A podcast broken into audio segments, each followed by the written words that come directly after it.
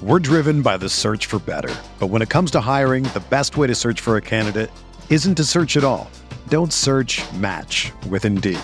Indeed is your matching and hiring platform with over 350 million global monthly visitors, according to Indeed data, and a matching engine that helps you find quality candidates fast.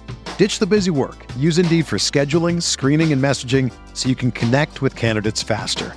Leveraging over 140 million qualifications and preferences every day, Indeed's matching engine is constantly learning from your preferences, so the more you use Indeed, the better it gets. Join more than 3.5 million businesses worldwide that use Indeed to hire great talent fast. And listeners of this show will get a $75 sponsored job credit to get your jobs more visibility at Indeed.com slash BlueWire. Just go to Indeed.com slash BlueWire right now and support our show by saying that you heard about Indeed on this podcast. That's Indeed.com slash BlueWire. Terms and conditions apply. Need to hire? You need Indeed.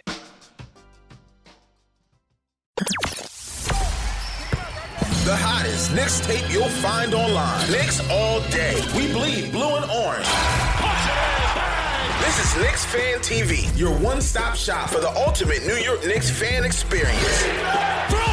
News, rumors, debates, post-game live streams featuring live callers. Let's go Knicks, baby! And now, your host, CP, the NY Fanatic.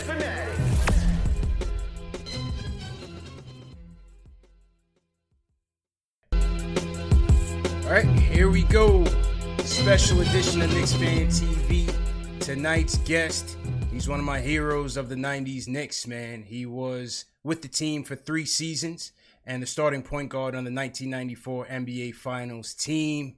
The floor general number 11, Derek Harper. Harp, thanks for joining, man. I, I really appreciate you. Anytime. time.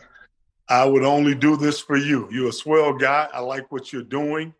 And uh, I'm here, right here for you. Th- thanks again, man. So let's kick it off. So you started your career off with the Dallas Mavericks. 10 Mhm. years in as as a point guard of the team. January 6, 1994, you find out that you traded to the New York Knicks.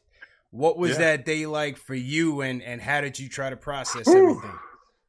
Man, that, it was a tough process, to be quite frank with you. I, um, I, because you have kids, I had a family at the time, and my kids were very young. So the process was for me to try to explain to my kids that I'm getting ready to leave them and go to New York City.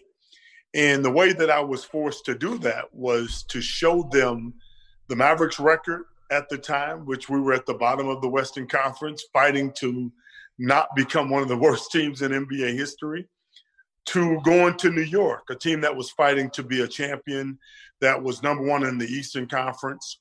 And um, with, with, with that, it was a little bit easier. But, you know, I, I don't know if people realize that when when case it's time when you get traded it's time to go. You don't get a lot of time to you know explain things to people. You jump on a plane basically the next day. You pack what you can in the moment and you're in a different city a different environment with a different organization. And that's the process. That's what i went through. And um, i want to say it was it was smooth but it was everything but smooth. It, there was some bumps in the road, but all in all, it worked out. Got a chance to play for a championship. the harsh realities of, of the business, as you said. And uh, you also mentioned, you know, you went from worst to first. Those Dallas teams were languishing near the bottom of the league for a number of years. Yes. Conversely, this Knicks team, they were on the brink. You know, they took the Bulls to seven games in 92. 93, um, they win 60 plus games. So they have championship aspirations. Doc Rivers goes down with a knee injury, pressure cooker situation. What was that like for you, and what did you feel like you wanted to bring to the team to contribute?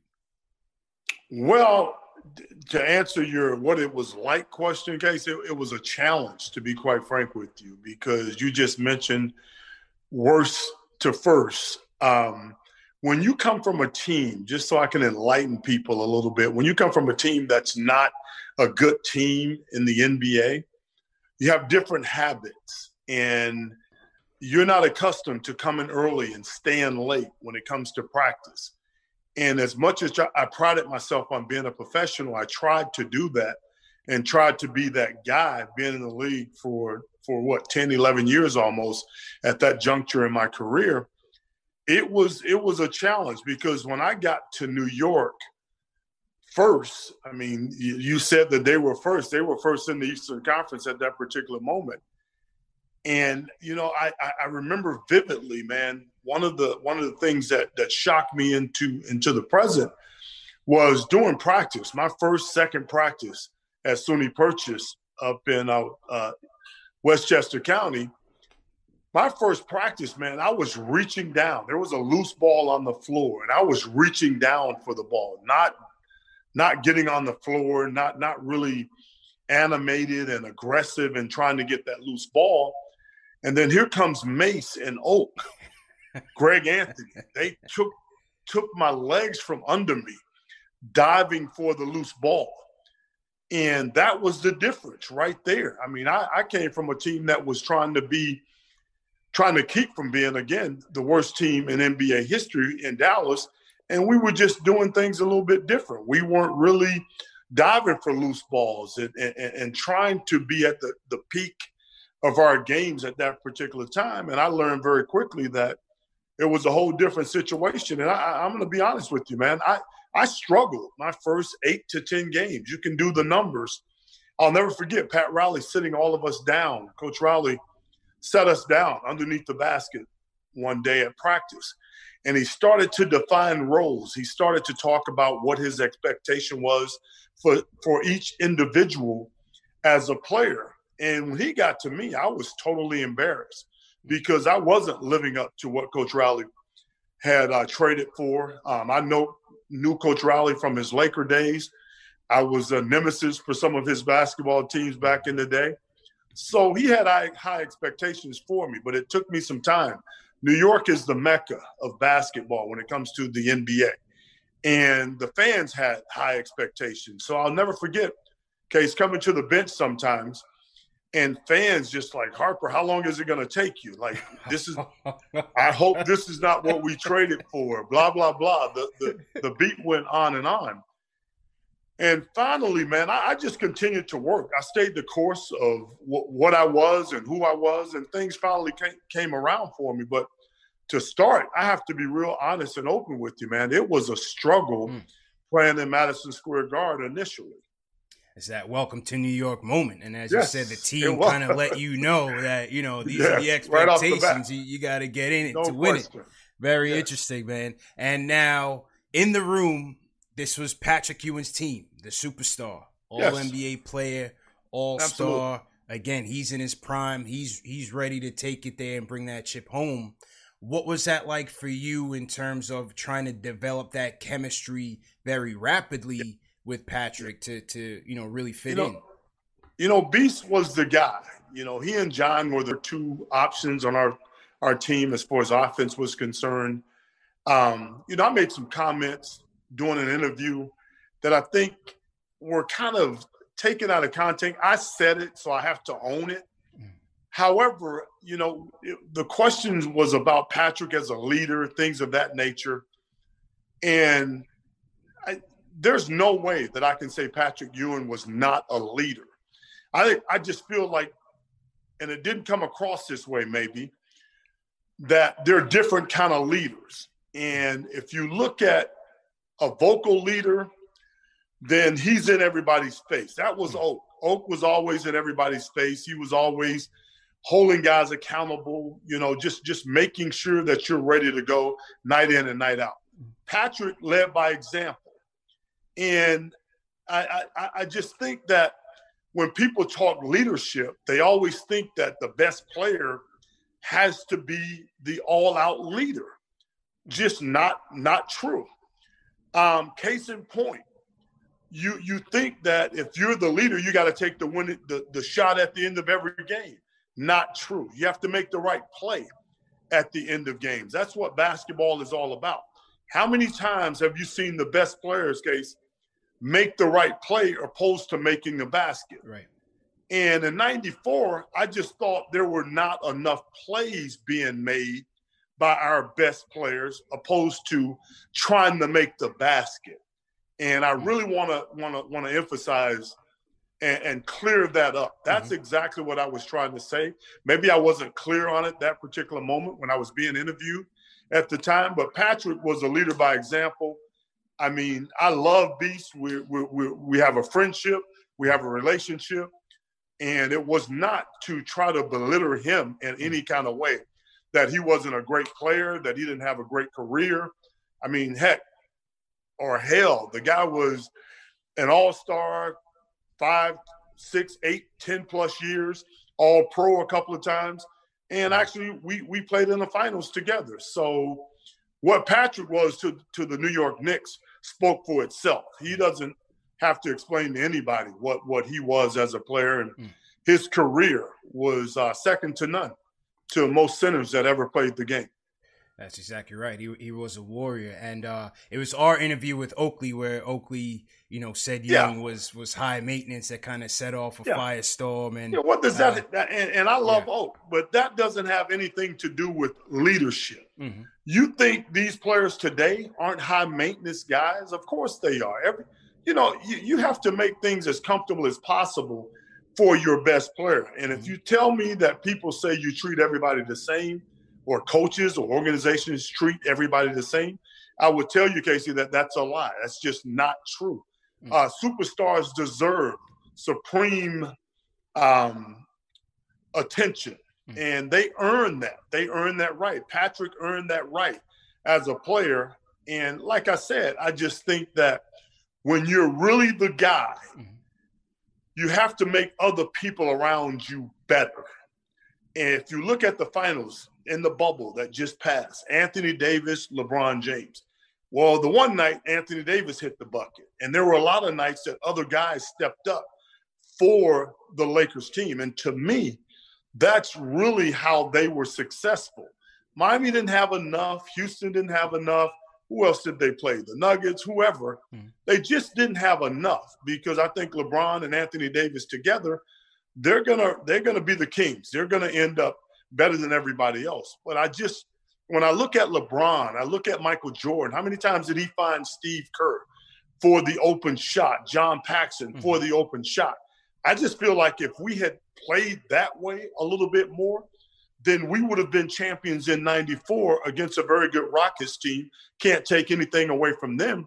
But we all we needed was to win one out of two games, and we would would have been crowned champions and I would still be in New York hanging out with you, not on Zoom. You know what I mean? That's right. So that's, that's right. You got to make the right play. That, yeah. That's what I think everybody gets confused. People think the best player is always supposed to make the shot. Mm-hmm. You know, Patrick missed that layup against the Pacers uh, in the, the following year in 95. Mm-hmm.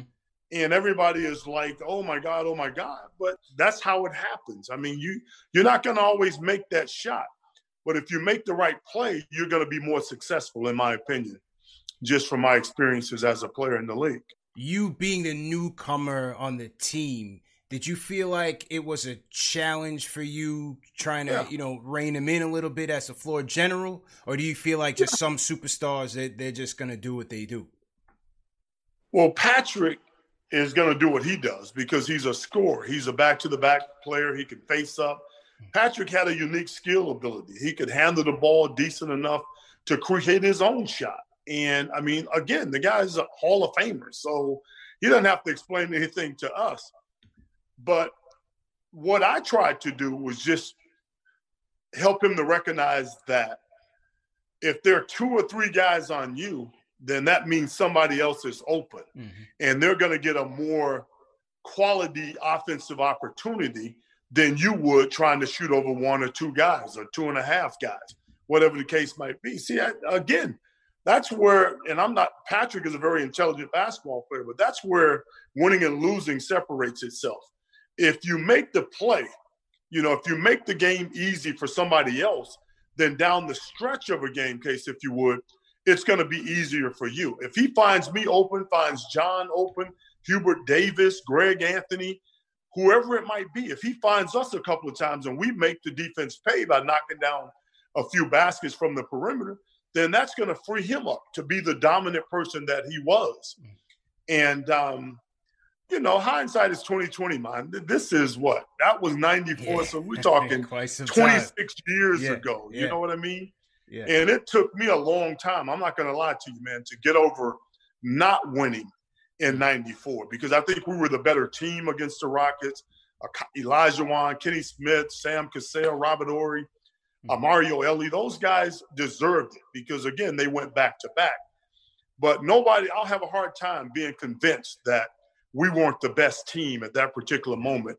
Just didn't find a way to make enough plays and and and bring the cohesion to the point where we we we were gonna uh, we were gonna play for each other. I, I, didn't think that we played for each other mm. enough, and Houston did. That's why they were crowned champions. Very interesting, and certainly want to touch on six and seven uh, uh, in a in a bit. But just leading up to the finals in that playoff run, one of the things that that really caught my eye as a young kid was identity of the team and how much it really embraced New York and and what's the lifeblood of the city. You know, your signature or the team signature was, was the baldies, the, the the shaved heads, the black shoes, and the black socks. You yeah, know, you, you came in with some hair. You know, you had that that Dallas yeah. high fade going. A little tired. That it wasn't a hot tie. It was a tired face. I was losing my my hair was thinning at the, the landing and, strip, right? Yes, I, I knew nothing but that haircut, and I tried to hold on to it, man, as long as I could. And when we got to the playoffs, we were in Charleston, I think South Carolina is where we went to prep for the uh, for the playoffs. And I started hearing little rumors that to kind of form and build team unity that we were going to shave, everybody was going to shave their heads. And going ball already, I'm like, shit, I'll do it. Why not? I, I, don't have anything to lose, right. you know? So I jumped on the idea. I think it was Oak's idea, it was Oakley's idea, Herb Williams maybe. But we decided to shave our hair, our, our heads. And John and Patrick were the only ones that did people have their own personal reasons to why they don't want to shave, shave their their hair. Every human being in the world knows what they look like. Thanks. Bald, yeah, right? Me, yeah. you, we know what we look like. Mm-hmm. So some the only two guys that didn't do it was Patrick and was John.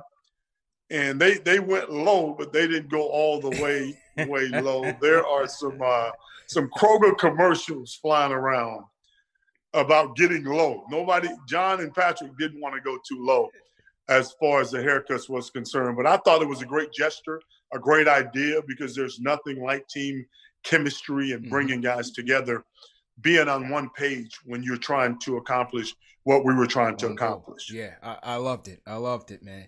And uh, so now you guys get past the Nets, the Bull series. Now here mm-hmm. comes Game 3 you mm-hmm. You're out there. All of a sudden, camera pans over and it's you and yeah. JoJo English in a full out yeah. bench clearing brawl. What happened, yes. man? First of all, I apologize to everybody, all parties involved. I've seen JoJo since, and I've personally uh, apologized to him. Of course, under those circumstances, you have to. I had to apologize to my mother for crying out loud. she flew into that particular game, and she doesn't get to see me play. Her, she and my sister had to apologize to the team, for the staff, for the city of New York, period, mm. because you're putting your team in jeopardy of coming up short a little bit when it comes to what we were trying to accomplish mm-hmm. again.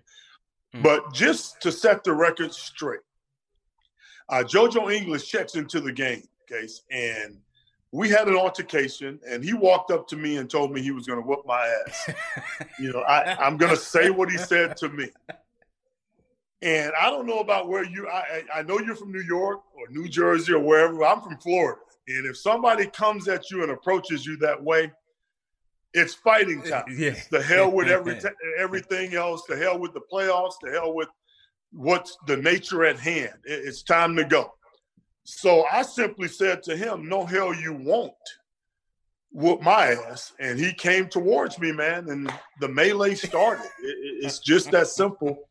You know, part of me is ashamed of it because it, it wasn't the right example. Mm-hmm. Um, but I would do it again. If he came at me the way he came at me, I would do it all over again. I would brawl with him and hope and pray that Hubert Davis makes those shots and those free throws when we got got to game four or game whatever game it was and that my guys had my back, which they did. They came through in spite of me not being there. And the beat goes on, man and, and you guys were able to get past the Bulls in that series. Yes. And uh, yeah, and every one of those Knick Brawls back in those days, everybody was in the mix from the coach, whether it was Riley to Van yeah. Gundy, Ewing yeah. was always involved, Oakley was always throwing people Starks was man, somewhere me, in the crowd fighting fans or something, yes. security guards. So let everybody me, uh, was in. Let, let, me touch on that case. Man. Yeah. Let me tell you, I, I played on a lot of teams. I played in LA with Shaq and Kobe.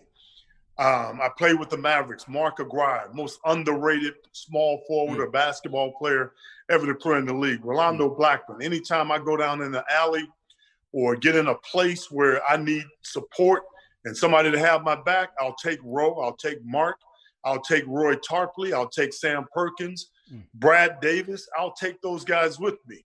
Mm. So I have a lot of respect for those guys and what they brought to the game. But when I joined the Knicks team, man, it was war.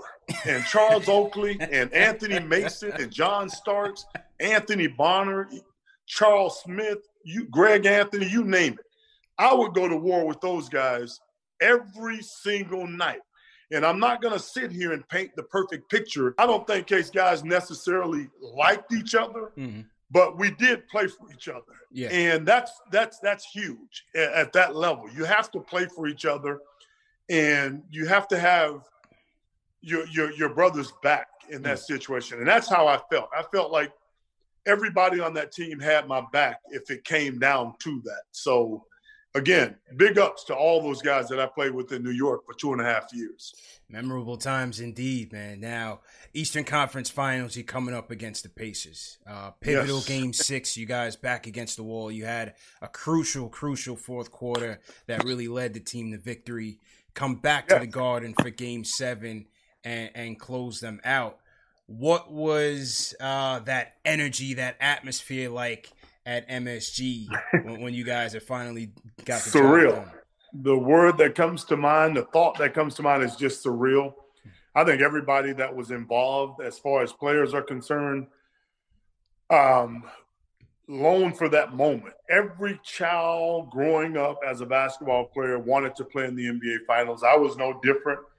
And I think that's why I was able to step up as a player because I've always wanted that opportunity to be on that stage. I'm full of stories, man, because I've had a lot of time to uh, to uh, digest all of this and everything that that has gone on throughout my career. We were in the locker room getting ready for Game Seven. Coach Riley gets up and gives one of those uh, golly, John Wooden speeches where he's he's going in, he's trying to express the importance of a game seven. He had been in more than any of us mm-hmm. have been in with the Lakers. Pat Riley is a, a, a winner, a killer. He's the godfather, plain and simple. So all of a sudden, case we we we see we I started hearing noise. I started hearing paper balled up and chairs kind of moving around. And I don't know if you can guess or not who it was, but it was Oak, man. I, I mean, out of all people, it was Kane. It was it was Charles Oakley sitting over in the locker room, man, just like almost in a frenzy of being kind of like mad almost. and, and Oak simply said to to Coach Riley and to the rest of the team, like, what the fuck, man? If we're not ready for a game seven to get to the NBA championship, we're never gonna fucking be ready. Let's go play. And we got up after that, man, and went out to the uh, to the floor, in which we were able to uh, knock the Pacers off. And uh, again, that's why I say Oak is the guy. Mm. I mean, he when you start talking about an individual that that number one, he stood for something. You know, Oak didn't just go along with the flow mm-hmm, mm-hmm. of of what everybody else thought he should have gone. He he he kind of ruffled feathers sometimes. I mean, whatever he said about Patrick, whatever he said about me, whatever he said about John, he said it in our faces, and he meant everything that he said, good, bad, or indifferent. So you have to respect that. You know what I mean? Mm-hmm. And it was it, a lot of times it was his leadership, man, that really brought us back in games, kept us in games, and I have a lot of respect for, for Charles for that. The, the images at MSG was uh, unforgettable as a kid. You know, Ewing um, celebrating with the fans, you and the fan, yeah. you and the crowd, high fiving everybody. Yeah. Big time, man. Mason out Big there. I'm getting family. goosebumps right now. Bro. Yeah, no, nothing, nothing like it, man. nothing like yeah. it at all. So now comes the Rocket series. Uh, you guys are able to split the two games in Houston. Again, big game by you in game two to bring it back to the Garden for the three uh, game yes. set. You guys are able to take two out of three there. Up 3 2 in the series. Mm. You had to be thinking, you know, you had to be feeling good. You had to be feeling good about it. I mean, what were you thinking going like, to Houston that time? Man, I, I if somebody, I don't know, call me naive, but I still don't believe that we lost that series. and we did lose the series, right? How crazy is that? But I um man, I, I just thought we were the better team. I, I just thought pound for pound, the thing that kept us from winning is because we got caught up in personal mm. opposed to team. Mm. Um, John, I love him. And I take full responsibility for not playing a bigger leadership role down the stretch of games in that series mm. because I'm the point guard. And for me, for me, I was the guy that got, got the ball to John. Certainly, he was supposed to, on a lot of occasions, dump the ball into Patrick, and we play from there. But I should, I just feel like looking back, I should have done something different and done more as an individual point guard to uh, to help my basketball team, man. I, I, I honest to God, it, like I said, it took me a long time to get over that series. And you talk about just needing to win one game out of two. I, I just knew it would happen. I, I, I knew it would happen. They made more players. Sam Cassell, yeah. I mean, you're talking about a nemesis yeah. For for us in that series in game six and game seven. He was. Mm-hmm. Uh, Vernon Maxwell, Robert Horry hit some big baskets down the stretch of that particular series and in, in, in game six and in game seven. But I, I, I still feel like in a lot of ways, case we beat ourselves. Mm. I, I just don't think there was enough enough camaraderie for us, you know, because a lot of times, you know, you you think about it this way, man, and, and maybe this is a book, but Hubert Davis, great outside. John was two for 19, right? In in in, in game seven or game six, whichever one it was. I, I I'm drawing it all runs seven, together. Yeah, seven, six, right six. Now. I mean, he, he, actually he played uh, well. Played well. Twenty seven point sixteen in the fourth. That's exactly just right. couldn't get but it over game seven. He struggled. So, I, I, somebody else should have gotten an opportunity, in hmm. my opinion. Do you feel like it was Rolando, Hubert? It could have been you, Casey. It could have been hmm. anybody. I, I, I'm not saying who it should have been. It could have been Ro. I mean, Rolando Blackman. I know from playing with him against mm-hmm. the Rockets throughout our career was a rocket killer. Mm. And I have numbers to back it up. You mm. can Google his numbers against the Houston Rockets, and you would know what he did against the Rockets. He was sensational. Mm. Hubert Davis was a knockdown shooter from the perimeter. And I just think that all of those things forced us to kind of and, and I don't want to get carried away. I not not root for each other, but I think guys that weren't getting their opportunity wanted their mm. opportunity mm. to the point where they they they they not that they wanted you not to do well, but they wanted their right. opportunity. Wanted if more. that makes sense. Right, right. You know, like, okay, he Harper's struggling. So give me a chance right. if you're Greg. Mm-hmm. Rolando, Hubert, John is struggling. So give me a chance. And it's human nature, yeah, man. Everybody yeah. wants their night uh, under the lights, mm-hmm. man, when un, under the circumstances of trying to be crowned a champion. And I just think that's that's that became our nemesis as far as winning it all. Certainly unfortunate, man. And and there's there's a shot from the TV broadcast after seven where it's just you on the bench and I believe yes. everybody had went back to the locker room. It's you on the bench, you're, you're head in your hands. I remember like it was yesterday. What, what do you remember th- those emotions like just Man, from I, there I, and I, in the locker room? You know, I and I should have shared this earlier, I guess, but mm. walking over from the summit is well, walking to getting to the arena, getting to the arena of the summit I um I, I, walked in the arena, little earbud or earphones in, blah blah blah, trying to get focused and get myself ready for Game Seven. I, of all people, saw the champagne being wheeled wow. into the arena. I experienced it. I saw that, and all I could think, Case, was, man, in two hours, I'm gonna I'm gonna get a sip. Yeah. I'm gonna get it poured all over me. I'm gonna be able to celebrate. And all I could think back on was guys celebrating, spraying the champagne all over each other. And what went through my mind is that experience didn't come to fruition, man. It, it didn't happen. And I don't regret a lot about my career, mm-hmm. honestly. I really don't. It, it, it was, it was, it was fun. 16 years. But the one thing that I, I, I really have to say I regret the most was was not winning that championship, man because you know as well as I know it's been it was 73 74 since the Knicks have been crowned champions. Mm-hmm. And Walt Frazier, Earl the Pearl, those guys are still beloved in the city of New York. Yeah. And I just feel like I would be in New York today, 2020, still sharing that stage with the all-time great Knicks, man. And it bothers me that I didn't get that that opportunity. Walt Frazier was my favorite player growing mm-hmm. up as a kid.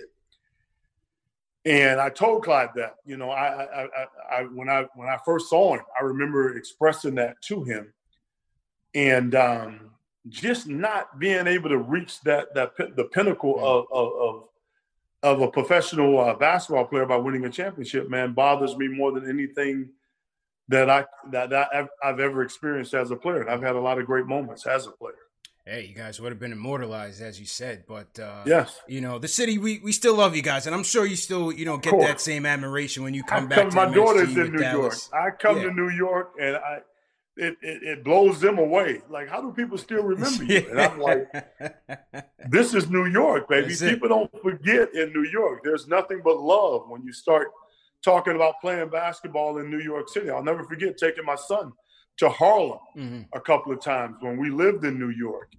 And what I'll say from those experiences is that the best players aren't in the NBA because there were some guys over there man, that did nothing but ball out. That's man. right. And then, you know, you, you think about Earl the Pearl, you think about some of the all-time greats out of out of New York City, man. It, it it was a great treat to play in the city of New York, man.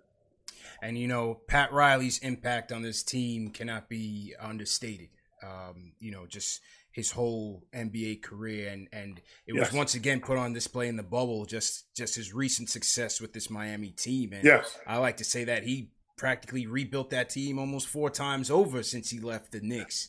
Um, what, what did you learn from him during your stint with the Knicks? A lot. How, uh, man. I mean, I I can truly say, man, I love Pat Riley. I mean, real man love I have for Rouse because uh, I don't think there was any coach that was ever as prepared as Coach Riley. I mean, I you used to you you you you could look at Coach Riley and you could see it. He wore it on his face. Okay, said he didn't sleep a lot mm. as a coach, as an executive. This guy's always putting the work in. He believed in in outworking every opponent. Um, a genius, I mean, just a thinker, a guy that thinks outside of the box. I, I, I learned everything from him. I, you mm-hmm. know, Dick Motta was my first coach, so mm-hmm. I'll always have a unique love for him.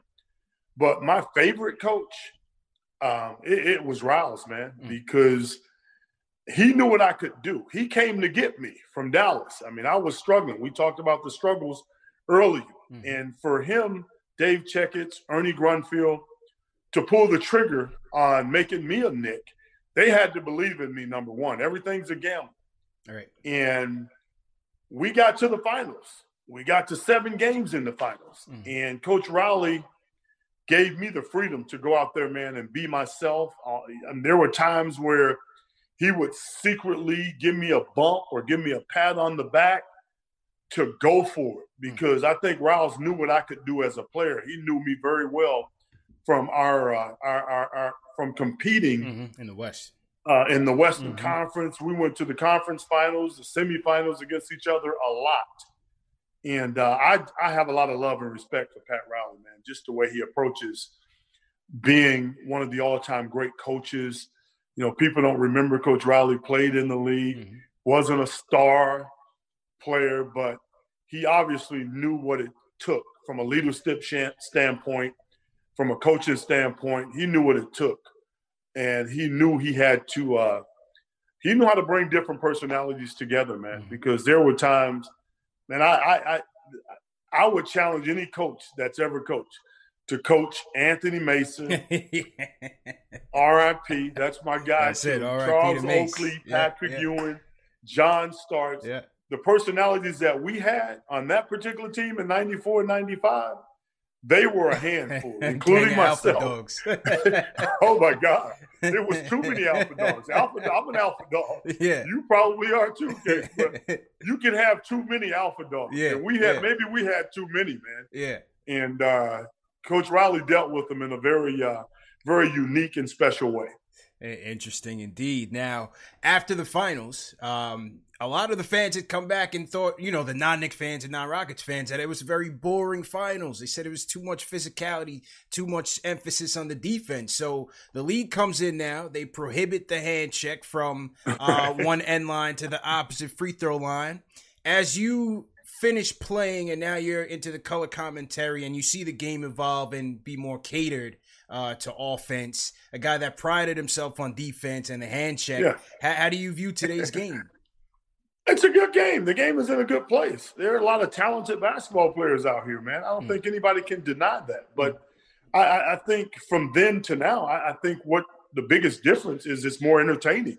I mean, when you think about the execs that come and pay the big money for the floor seats that's sitting down on the floor, what do they want to see? They want to see scoring. Yeah. They want to see guys knocking down threes, uh, slam dunks. They don't want to see bully ball. They don't want to see Rick Mahorn, Charles Oakley, Xavier McDaniels. Um, they don't want to see fights. They don't want to see wrestling and, and, and, boxing, and I respect that.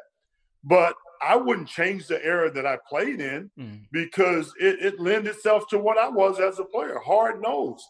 I mean, if I could have played my whole career, and this is not to slight the Mavericks, I'm a Maverick at heart as well mm. because mm. that's where I was drafted. Mm-hmm. But the style of play that fitted my game and fitted me the best was the New York Knicks style, mm. and it ha- it started way before I got there. I remember watching X and Michael Jordan head headbutt each other. Mm-hmm. I, I, after I left, I remember Jeff hanging on the leg of Alonzo Mourning. like you said earlier, everybody was down for the cause at that particular time, man, mm-hmm. and that's how I will always remember New York. And the style of play suited the players that were on that team. You look at the game now if you touch a guy, it's a foul. Yeah. If you you you look at a guy, they're calling foul.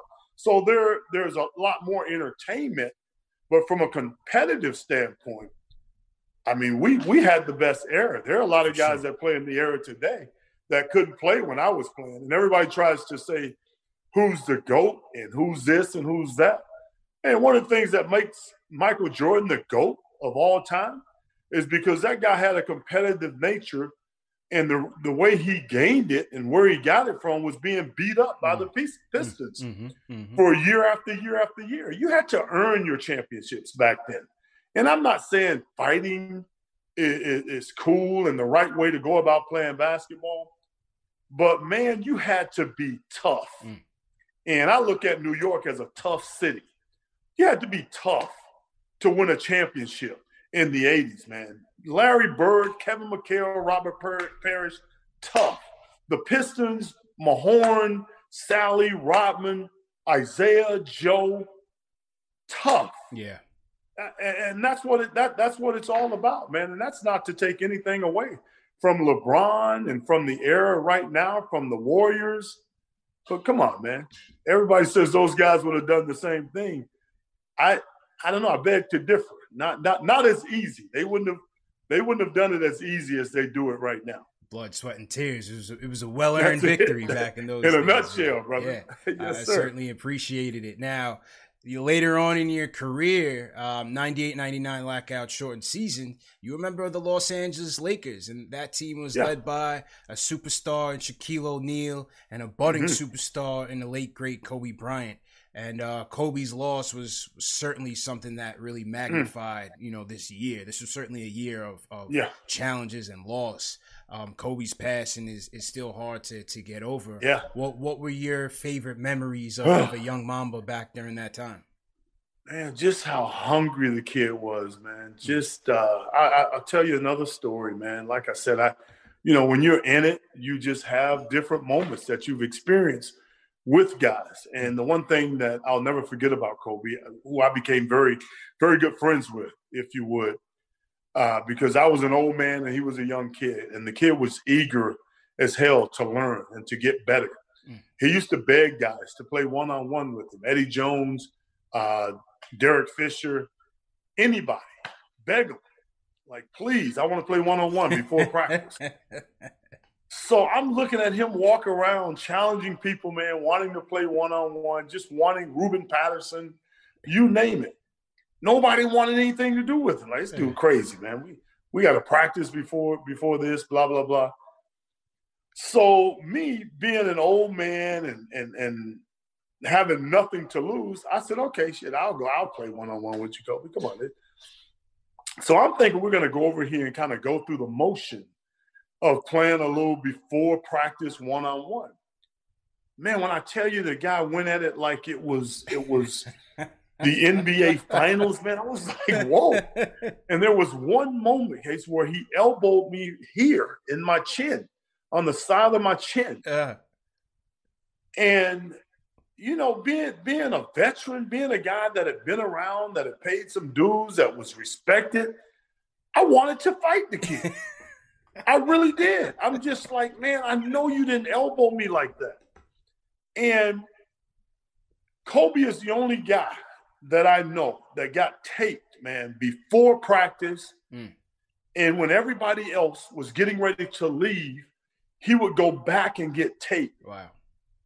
After practice to work on his oh, individual yeah, game. Yeah. So for those that think he lucked or, or just so happened to be great, he didn't. Kobe hmm. worked harder than any NBA basketball player that I know. Mm. And I know Michael Jordan worked hard. All greats work hard. Mm-hmm. Larry Bird, Magic Johnson, Wilt, Kareem, Bill Russell, Jabbar, everybody. All guys work hard, man, but none like Kobe Bryant, man. This, this dude was this, this, he was a workaholic, man. Mm-hmm. And that's why Kobe was so great. Like everybody, I was flabbergasted after learning that he he uh, he and his daughter were not going to be with us any longer. But mm. Man, I, I, respect that guy, man. I, he, he's a prime example of you don't luck in, Casey, if you would, to being great. You have to work yourself work. into being great. Yeah. And that's what he was, one of the all-time greats by far. So so you got to see the the developments of the black mamba, the the young baby mamba. You saw the fangs starting to come out, man. He caught you with a bow, man. That's an old school move right there. Yeah. He he, he caught me with everything. He's from Philly. And he was a rap phenom. Love rap music. Yeah. And he started talking to me about Jigga and I knew nothing about Jigga. so I'm I'm one of Jay Z's biggest fans because of Kobe because Bryant. Of Kobe. Man. He wow. put me down, telling me that lyrically, Kobe Bryant, uh, Jay Z, had more lyrics than Biggie, than Pac, than everybody that exists. So I love Jigga right now. Man, because of Kobe, man. That, that's, that's, my guy. Funny story, man. Very interesting yeah. story. Thank, thank you for sharing that. Yes, um, sir. Uh, final two questions. Kristaps Porzingis, former Knick. You've gotten yes. a chance to see him now for a full season. Another knee injury, this time the meniscus. What's been your overall impressions of KP, and, and are you concerned with, with this latest development? No, not concerned with, with the surgery that he had because it, you said meniscus, and that's one that you can recover from. Russell had it. A lot of guys have had it. Mm-hmm. Russell Westbrook had it, right. and he's come back and hadn't really skipped a beat as far as – his health is concerned, his explosiveness, things of that nature. But when I see KP, man, when he finally got healthy, I just see skill mm. and a very talented big man. He was an all star before he went down to injury.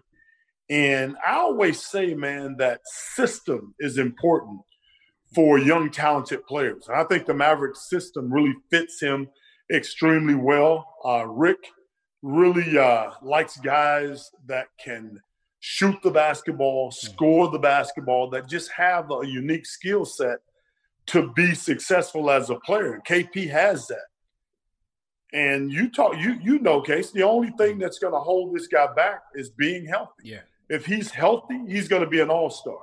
He's going to be a guy that really helps the Mavericks organization to be in the conversation about winning the championship because you couple him with Luka Doncic, and you have a dynamic duo, man, that that can compete against Anthony Davis and LeBron James.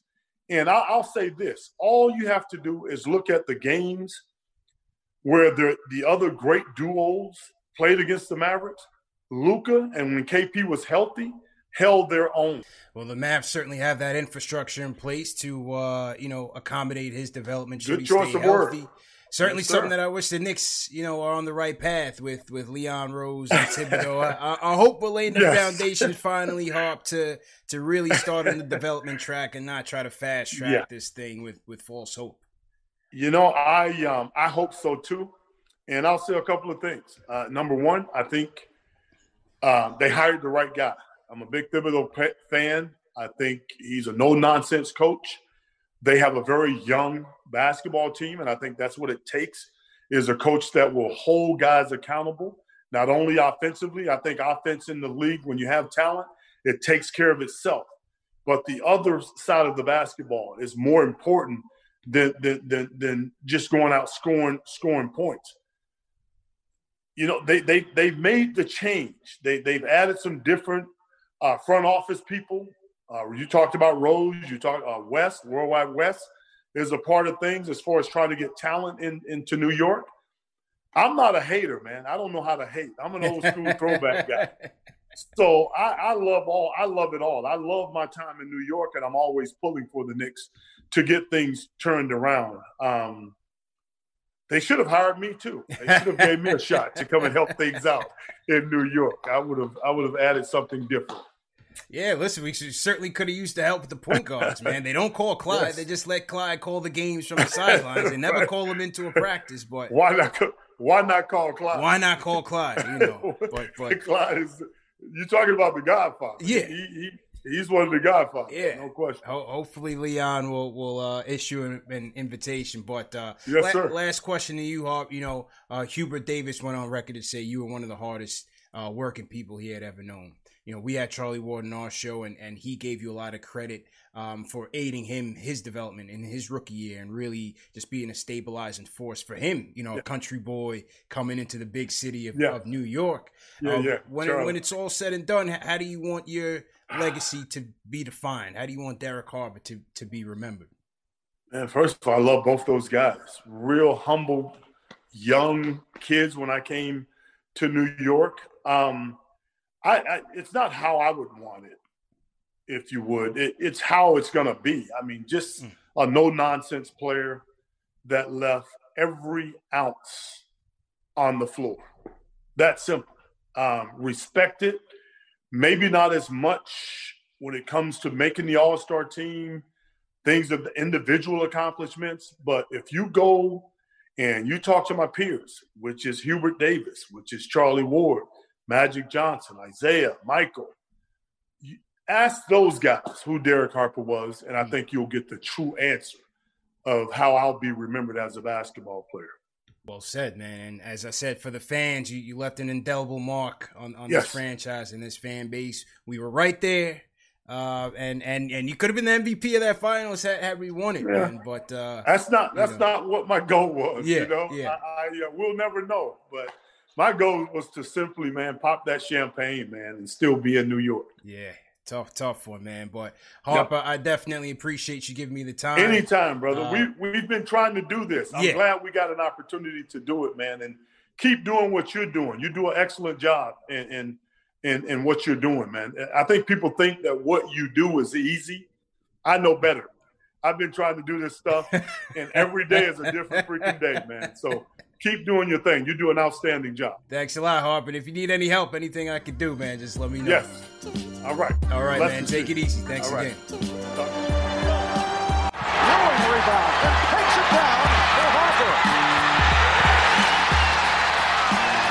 Uh, is this the highlight of your professional career? Oh, it definitely is. I've never been to the finals. I made it to the Western Conference Finals.